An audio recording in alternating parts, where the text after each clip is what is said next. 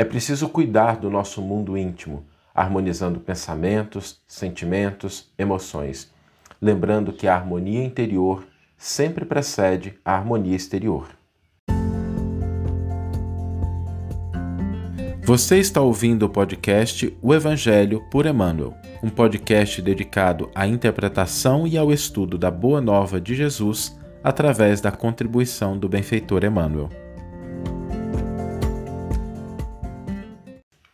A reflexão de hoje é sobre a importância da nossa harmonização íntima, da gente harmonizar pensamentos, da gente harmonizar sentimentos, da gente harmonizar as nossas emoções de uma forma geral, o nosso mundo íntimo. Porque a gente vai ver um pouquinho mais para frente, num comentário à carta de Tiago, que essa harmonização íntima, ela nos proporciona cura, cura mesmo de muitas moléstias que a gente tem. Muitos problemas que a gente vive no veículo físico são resultado da desarmonia íntima. Tá? Não estamos dizendo que são todos, tá? existem alguns que são expiações, que são provas, né? mas aqueles que surgem às vezes de uma hora para outra têm a sua raiz nessa desarmonia do mundo íntimo. Essa desarmonia que vai eclodindo em vários aspectos da nossa vida e o nosso corpo físico é a expressão do que nós temos internamente. No nosso corpo físico ele se renova, as células se renovam. E quando a gente não está em estado de harmonia, em estado de equilíbrio, é natural que os nossos órgãos, que os sistemas que regulam o nosso equilíbrio físico, eles fiquem desarmonizados. Por isso a gente não pode menosprezar a importância desse equilíbrio íntimo, dessa busca dessa harmonia interior. Porque todas as vezes que a gente está desequilibrado internamente, a gente também se desequilibra externamente. Basta que a gente pense o seguinte: quando pegando uma coisa mais simples, né? Quando a gente está no estado de desequilíbrio, de raiva, de ansiedade, pode passar a música mais bonita na nossa frente que ela não vai nos sensibilizar, a gente vai ficar com raiva dela. Agora, se a gente está harmonizado internamente, se a gente está tranquilo, se a gente está em paz, quando a gente ouve uma música, né? Aquela música tem um outro sabor. Então, essa conexão com o mundo externo ela depende da nossa harmonia interna. E o nosso veículo físico, o nosso corpo, é um conjunto de, de sistemas, de organismos, de células que recebem também essas vibrações e vão se ajustando. Né?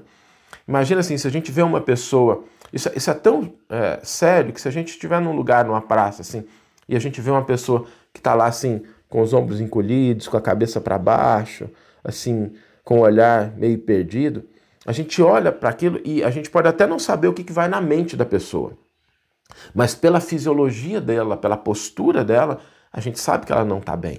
Não é assim?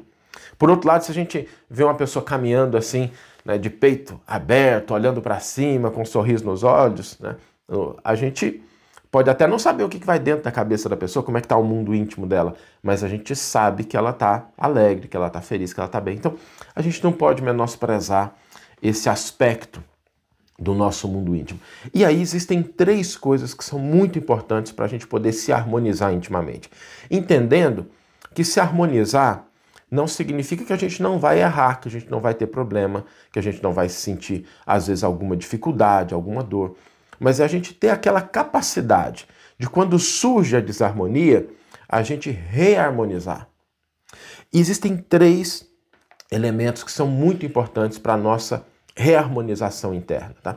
E eu queria frisar isso, porque quando a gente fala de harmonia interna, a gente não está dizendo que a gente não vai cometer nenhum equívoco, que a gente não vai sentir raiva uma hora ou outra, a gente até vai passar por esses sentimentos. Mas na medida em que a gente for percebendo a nossa capacidade de chegar nesse estado e voltar, e a gente vai fazendo isso várias vezes, né? Cheguei lá, mas voltei. Cheguei desarmonia, mas me desarmonizei, mas me reequilibrei. A gente vai desenvolvendo a capacidade de rapidamente voltar a um estado de harmonia. Eu me lembro aqui do filme Nosso Lar. Eu gosto muito do, do filme Nosso Lar pela, pela beleza e pela forma como ele retrata né, o mundo espiritual, as características do plano espiritual. E no final do filme tem uma cena que é muito importante que é a cena em que André Luiz volta para sua casa e aí ele encontra um ambiente inóspito, né? não é o que ele gostaria, não é o que ele esperava. e ele se desarmoniza internamente e ele volta instantaneamente para aquela situação do umbral, mas depois ele busca se harmonizar. Ele vai para uma paisagem mais serena, mais calma, se reharmoniza e aí ele tem energias para poder contribuir com a sua família ali. Isso é muito bonito, porque é esse ciclo. Tá? Então, existem três elementos que são fundamentais para que a gente possa se harmonizar, para que a gente possa se reharmonizar. Em primeiro lugar, é quando a gente comete um erro, quando a gente comete um equívoco com alguém, a gente tem a coragem de ir lá e pedir desculpa. Se responsabilizar pela parte que nos cabe e a gente pedir desculpa para a pessoa. Por incrível que pareça, isso não é um exercício fácil. Tá? Mesmo quando a gente se equivoca, alguns de nós até já podem estar mais evoluídos né, e fazer isso com muita facilidade, mas a maioria de nós ainda tem dificuldade. Eu vou trazer aqui uma experiência pessoal. Uma vez eu tive no trabalho, há mais ou menos uns 12, 13 anos atrás, uma discussão muito acalorada acerca de um tema, e eu confesso assim que eu me excedi um pouquinho. Né? Usei de uma autoridade que não devia, falei com um colega de trabalho de uma maneira que não era adequada. A reunião terminou, a ideia foi imposta, mas eu fiquei com aquilo na cabeça. E engraçado que, mesmo assim, a minha ideia tendo prevalecido, eu não me senti bem. Eu não fiquei confortável com aquela situação. E aquilo ficou no dia, na noite. No outro dia, eu cheguei no trabalho e falei assim: eu preciso fazer alguma coisa com relação a isso. Né? Eu não estou bem. Né? Eu não estou bem. E aí eu procurei esse amigo, sentei com ele na sala e falei assim: olha, eu queria te pedir desculpa. Né? Ontem eu tive uma atitude inadequada, não é a minha forma de agir normalmente, você me conhece, mas ontem eu passei dos limites e eu queria te pedir desculpa honestamente. Eu acho que não agi corretamente, nada justifica aquilo que eu fiz, queria te pedir perdão. Ele ficou assustado né, com aquilo, porque não esperava, nas relações de trabalho, as pessoas normalmente não esperam que alguém que tem autoridade né, exerça essa, esse retorno, essa consciência de que errou e peça desculpas. Né? Agradeceu e hoje é um dos meus grandes amigos. Assim, eu tenho um carinho muito grande por ele, a gente se conhece, a gente se fala. E se eu não tivesse tomado aquela atitude naquele momento de pedir desculpa, talvez a gente não tivesse construído uma, uma amizade legítima como é até hoje. Então, essa coragem de assumir o próprio erro né, perante o outro. Né? A verdade, ela não denigre ninguém. Né? A verdade, ela exalta. E se a gente errou, assumir a verdade do erro perante o outro, pedir desculpas, isso nos ajuda a se reequilibrar intimamente. Eu confesso que depois que eu falei com ele, eu dormi muito melhor do que antes, né, quando eu tinha cometido o erro e não tinha ainda pedido desculpas. Então é importante a gente utilizar desse recurso, tá? Se o outro vai entender ou não, isso é importante. Né? Se o outro vai reconhecer, se ele vai acatar, eu tive muita sorte que esse amigo tinha um bom coração e acolheu com muito carinho o meu pedido de desculpas. Mas às vezes pode acontecer que o outro não acolha. Não é um problema em relação a, ao outro, é um problema em relação a gente. A gente ter a coragem de ir lá e falar assim: olha, errei, né? me desculpa. O outro pode não aceitar, não tem problema, mas a gente se reharmoniza. A gente fica em paz com a própria consciência. Então, esse é o primeiro aspecto importante. O segundo é a gente se perdoar.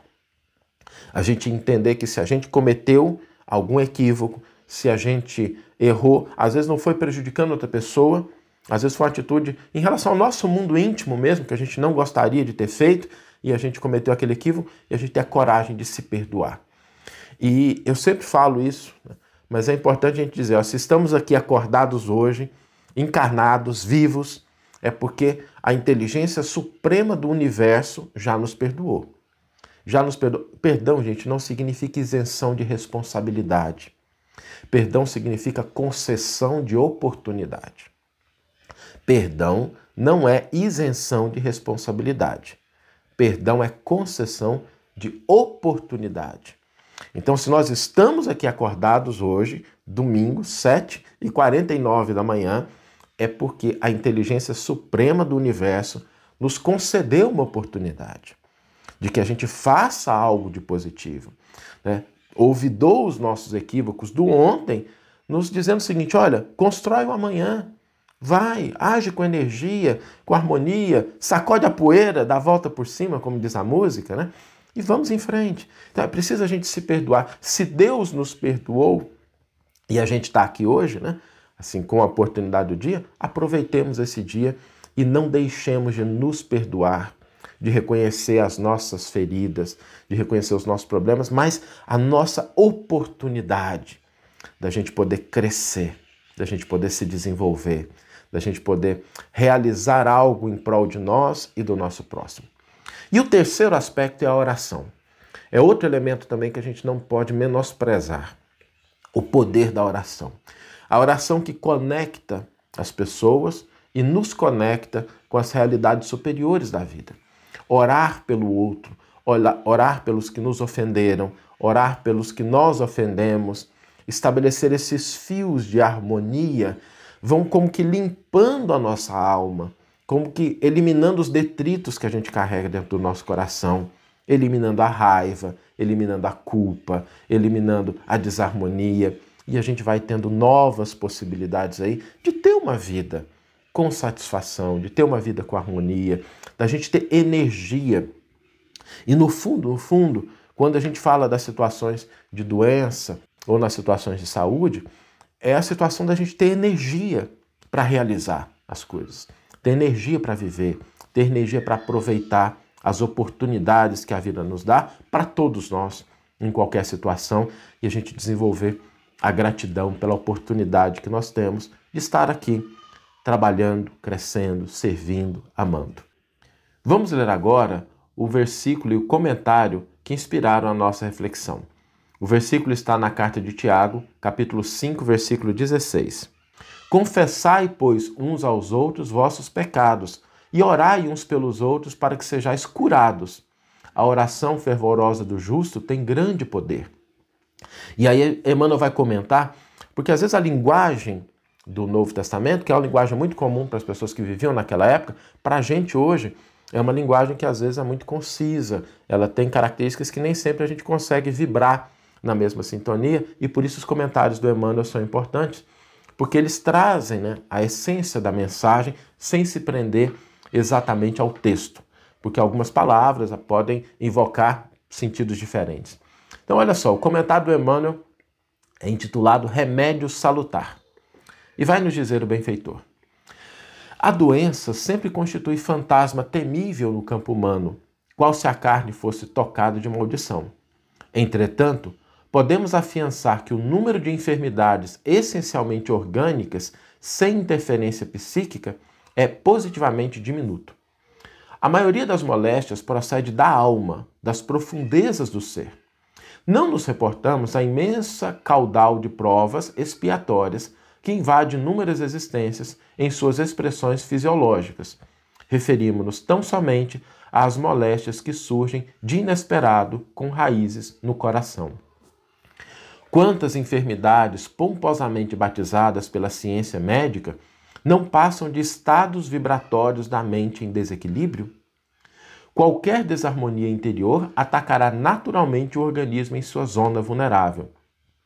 Um experimentar-lhe-á os efeitos no fígado, outro nos rins e ainda outro no próprio sangue.